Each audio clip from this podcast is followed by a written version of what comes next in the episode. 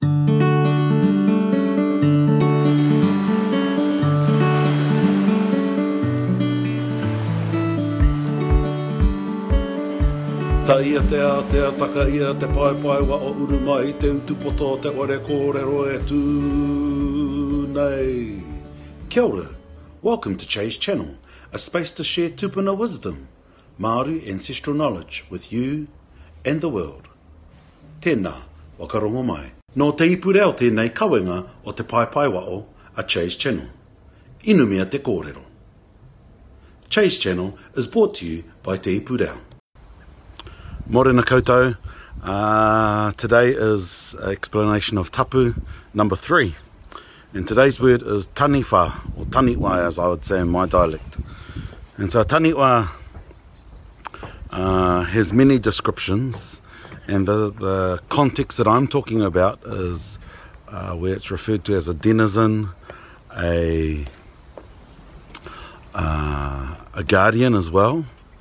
uh, and also can be seen as a monster. But in reality, it's a malign energy that um, our tupuna would use as both a resource management indicator uh, and a safety mechanism or safety indicator. Now, if we look at safety, uh, you'd often have a taniwa uh, at a rapid or on a dangerous corner of a river where there's often a lot of build-up of snags.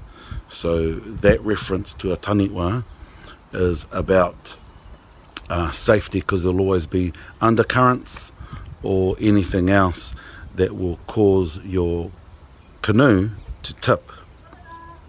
Uh, with regard to a resource management uh, indicator, uh, kaitiaki or taniwa or ripo, many names for these um, these, this energy uh, will also be a place where uh, kaitiaki or taniwa are, um, are placed as a means to protect a certain resource because there's a kakahi bed or um, it's a spawning area for flounder or any other food.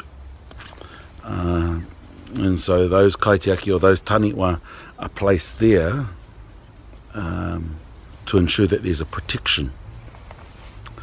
Uh, and so that's Taniwa, uh, one context for Taniwa. There are other contexts, like when you're talking about a leader, and so you're acknowledging a leader and calling them a Taniwa um, because they have that energy, that mana, uh, that gives them uh, the ability to guide and lead people.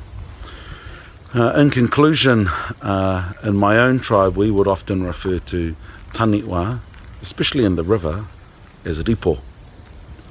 Uh, so you don't actually hear the word taniwa much. Um, and the other term we'll use is kaitiaki. You'll hear a lot of people talk about people being kaitiaki, um, but as I was raised, uh, kaitiaki were actually the, those things that are unseen um, to us in our everyday lives but then may come in the form of certain animals, a log,